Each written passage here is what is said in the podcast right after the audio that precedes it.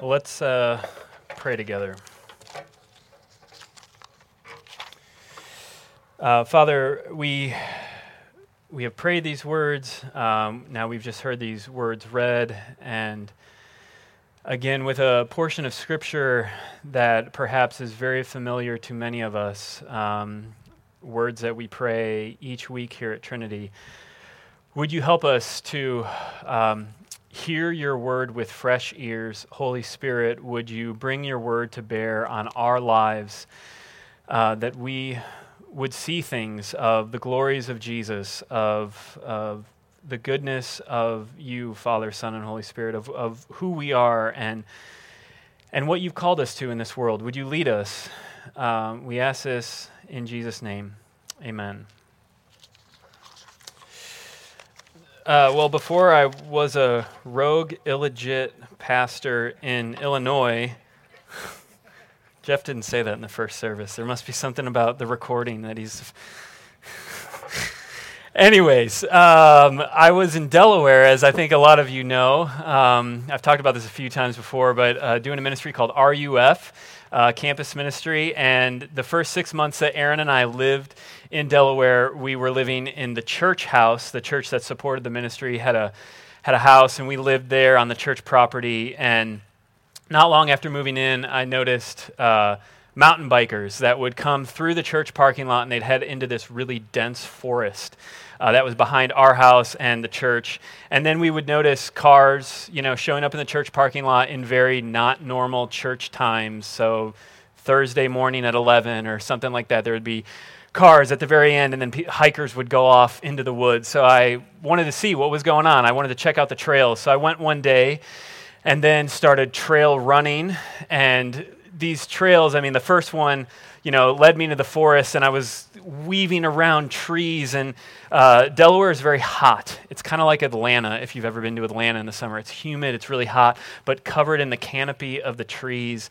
It's like at least 15 degrees cooler, and it's marvelous, and there's nature, and it's great. And then I noticed that there's more trails, not just the one, but there's these intricate group of trails.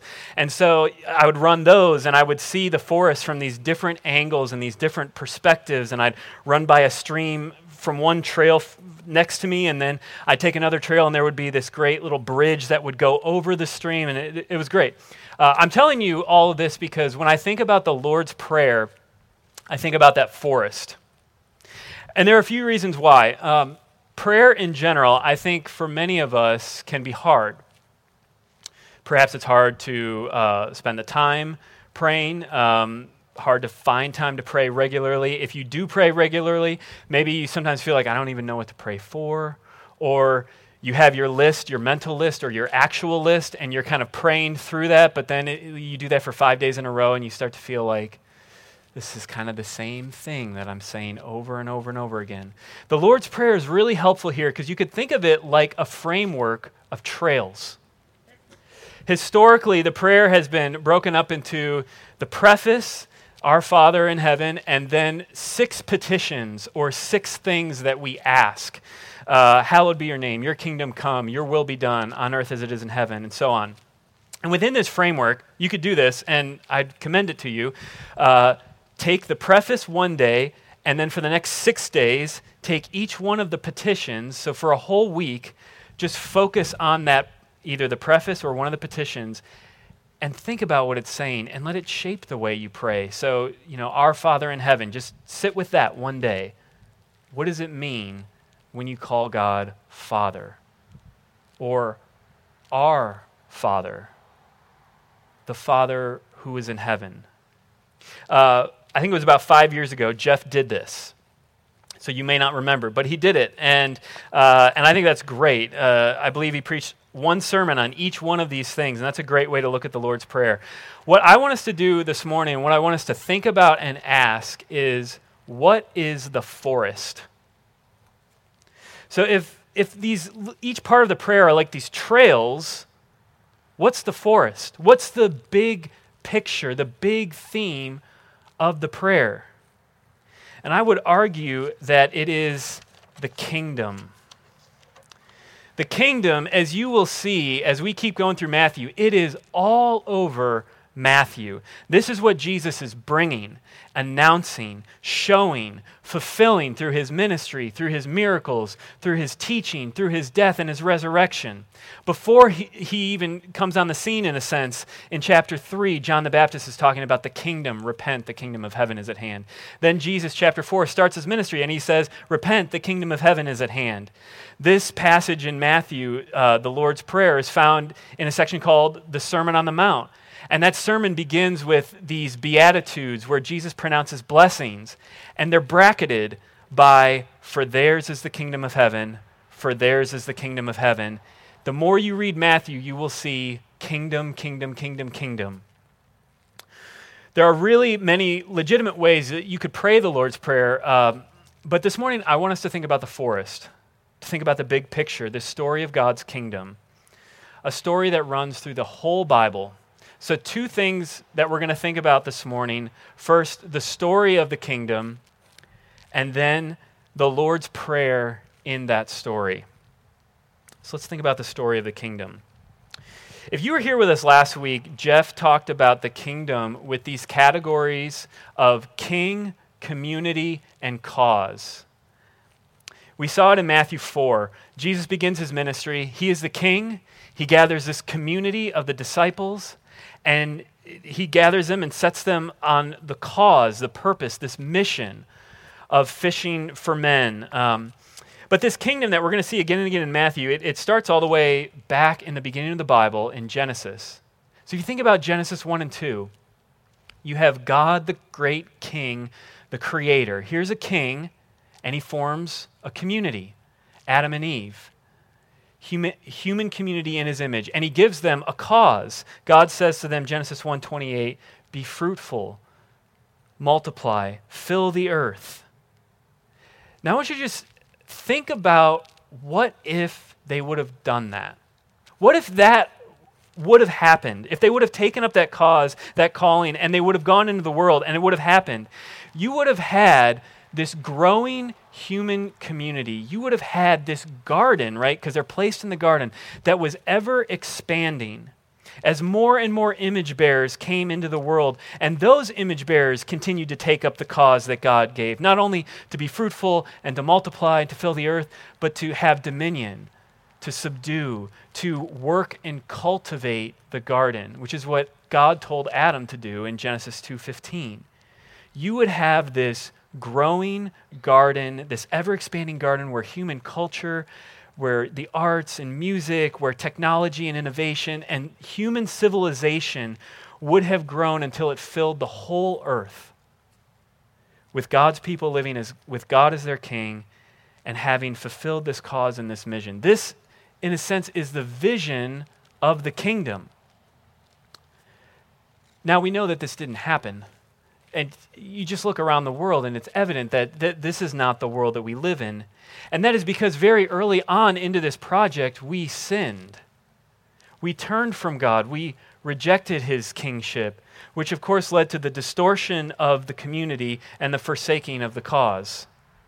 But God loves us, and he loves this world, and he is committed to the vision of this kingdom and bringing the fullness of this kingdom, and it's going to happen. And so, if you just track on in the story a little bit, right, let's go to Abraham, Genesis chapter 12. Think about Abraham. God calls Abraham very similarly to how Jesus calls the disciples. He calls him away from security, away from what he knew, away from his plans and his cause. God, as the king, calls Abraham and his family, this community, to take up his cause. God says, I'm going to bless you. I'm going to make you fruitful. I'm going to multiply you so that your offspring is more than the stars of the heavens. I'm going to bless you so that through you, all the nations are blessed.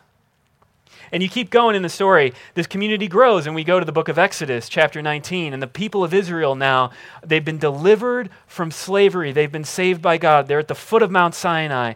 And God speaks to Moses these words Exodus 19, 5 and 6. Listen. Now, therefore, if you will indeed obey my voice and keep my covenant, you shall be my treasured possession among all peoples, for all the earth is mine, and you shall be to me a kingdom of priests.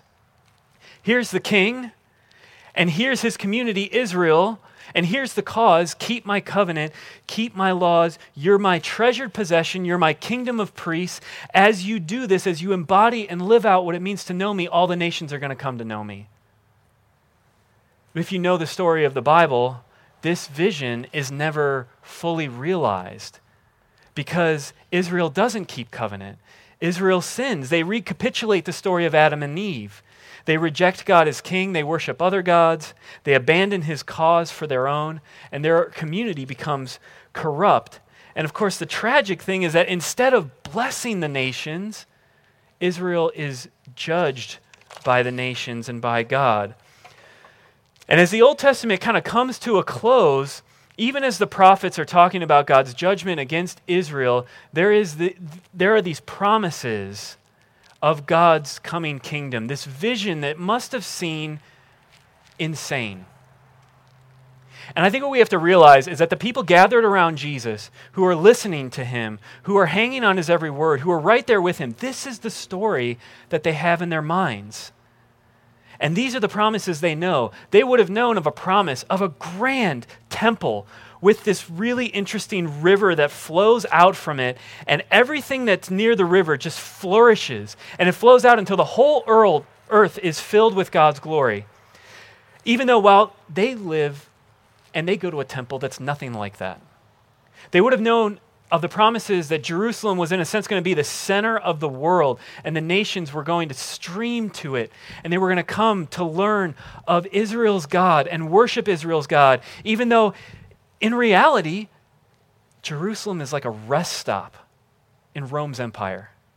They would have known of the promises of this king that was going to come, this king that was going to rule the nations, who's going to bring about universal peace, knowledge of God, setting to all things to right and dealing with evil, even though their own story from the last voice of the Old Testament to Jesus, which is about 400 years has been a story of oppression from one nation after another, and there is no king on the throne, and there is no peace, and nothing's been set right, and there is evil everywhere. Think about the Lord's Prayer in that story. How many of us, if we pray the Lord's Prayer, do we have that big picture in mind? this cosmic story of the kingdom. I think it's easy for us, especially j- just the way our culture is, you know, very individualistic, that the Lord's Prayer becomes very individualistically focused or, or, merely just personal, focusing on my life or my needs. And while it's certainly not wrong to pray for yourself or your concerns or something like that, and the Lord's Prayer does lead us to do that, what's the forest? Like, what's the big picture? Think about the Lord's Prayer now in this kingdom story. So, for example, think about how it begins Our Father in heaven.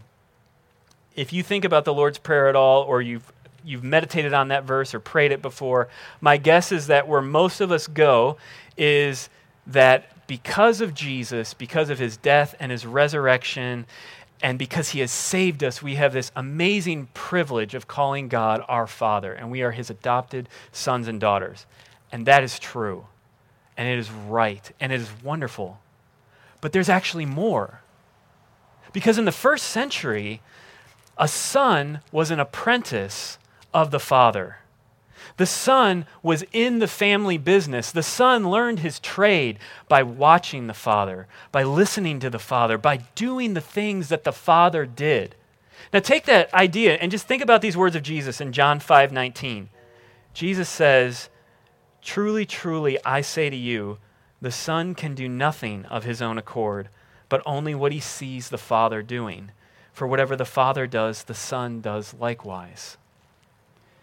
Jesus is the son who's in the business of his father.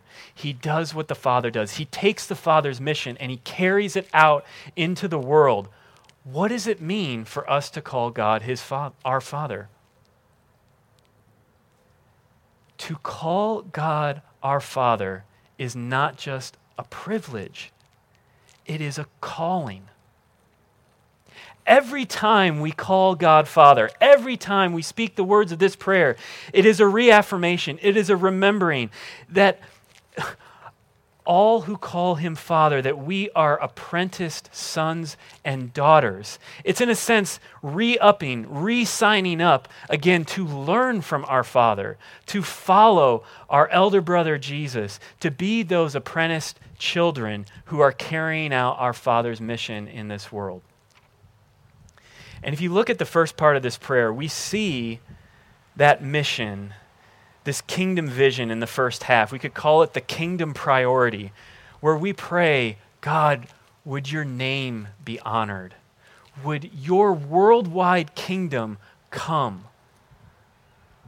Would your will be done here on earth like it is in heaven?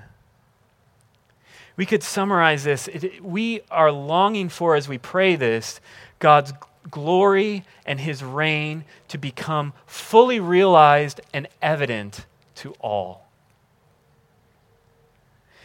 Seen in the light of this kingdom theme, think about just the second half of the prayer, just real briefly. We could call these kingdom needs, right? There are things that we need if we're going to participate in this kingdom. We need our daily bread, we have daily needs we have needs for our sins to be forgiven, as well as to be the kind of people and to live in a kind of a community that embodies the, the forgiveness of sins and that vision of the kingdom. We have needs for protection against temptation and evil as we live in this world on this kingdom mission. Let's think about what this means for us, and specifically what it means for our relationship to the world. So perhaps some of us, our relationship to the world is kind of a hostile one. Maybe we have bought into this view of the world that it's us versus them, and the them is other people. And we've forgotten the words of Ephesians 6 that tell us that our battle is not against flesh, it's not against people but it's against the spiritual powers of evil at work in this world. Or perhaps some of us just have a pessimistic or apathetic posture toward the world that we think nothing is ever going to change and nothing I ever do is really going to change anything. So why? You see, what this prayer is meant to do is propel us out, to drive us out into the world to participate in Jesus' kingdom as apprenticed children who are seeking to embody the life of the kingdom and have lives that are shaped by God's promises and this promised future that will come. And this is really, in a sense, what we could say that this is what it means to be a Christian. Here's a recent example of this. Uh, some of you I know are aware of our sister church in the city, Living Hope. In the last week, I, I received an update about their ministry. Here's a church that's in a very difficult place. It's in a um, area of Chicago that there's, there's poverty, there's, there's violence, and they've experienced all the sorts of things that you could imagine if you know the kinds of things that have been happening in Chicago and in cities in our nation over the last several months. On top of COVID, there has been violence and there has been looting and suffering and deep hurt and anger. And yet, this has not led them to cloistered fear or to withdrawing, but rather to engaging. So, a few weeks ago, they reported about this. A few weeks ago, a 12 year old boy was shot while playing in the park. He's thankfully going to be okay from, from their report. But three gunmen ran out from behind a building and sprayed a playground with bullets. What did they do? They went to that playground and they prayed. In the midst of all the tension in the city with police and the protests, what did they do? They got together with another congregation and they brought snacks to the police station and they prayed with the officers. And this is a quote from their most recent newsletter. It was a beautiful way to show grace by those in our community who have had negative experiences with the police, and a beautiful way for the police to show grace to some who have been marching against them. That is an embodiment of the kingdom. That is a picture of the coming shalom and wholeness that will happen, that this church is embodying, and people around see it. What about us? Our context is different. We're not in urban Chicago, but the calling to be apprentice sons and daughters is the same. The calling to, to live for the kingdom and the mission of God is the same. Here's something that we're encouraging everyone at Trinity to do this fall prayer walking. It's exactly what it sounds like. Uh, walk around your neighborhood or your downtown area, or if you actually still go to work and, and that's where you spend most of your time, you know, walk around your office park or your office area. No one else has to know what you're doing, but just walk around and pray for the things that you see. You could do this by yourself. You could do it with, with a friend. You could do it with someone in your community group. Um, here's why we're encouraging this because we need to see our neighborhoods and our communities with the eyes of Jesus. We need to see these spaces where we live as the places where God has called us to mission. We need Jesus to shape our hearts we need to remember and care that even though it is much easier to shield it and hide it in the suburbs, that there are people all around us who are hurting, who are suffering, who are struggling, who are really angry, who have all sorts of struggles, whether they're lonely or their marriages are falling apart or their families are deeply broken, and all sorts of people who do not know Jesus.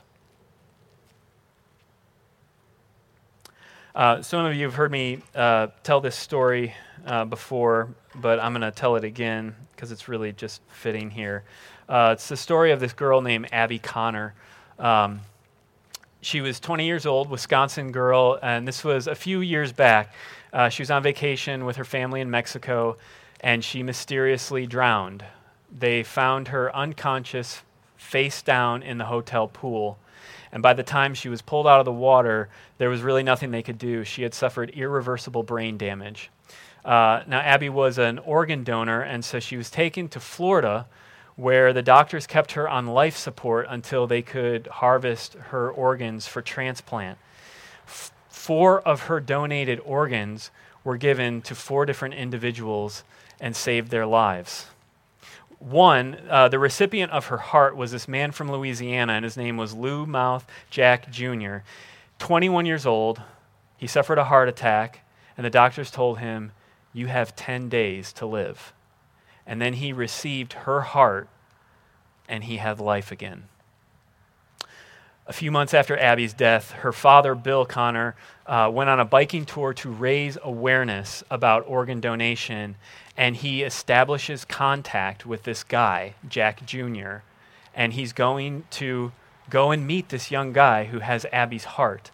And it was 2017, Father's Day, the two of them meet. And the question that I think we have to ask is if you're Jack Jr., what do you give to the Father? What do you give to the Father whose daughter's heart is in you and you're alive because she gave you your heart. Jack Jr. Um, brought a stethoscope so that Abby's dad could listen to his daughter's heart in his chest. And there's this video where he's listening and he's embracing this man and he's just weeping. And I want you to think about the gospel. Jesus died that you would have life. And that is not just a privilege, it is a calling. If you're a Christian, Christ is your life. He is in you. He has given you his heart. He has given you Himself.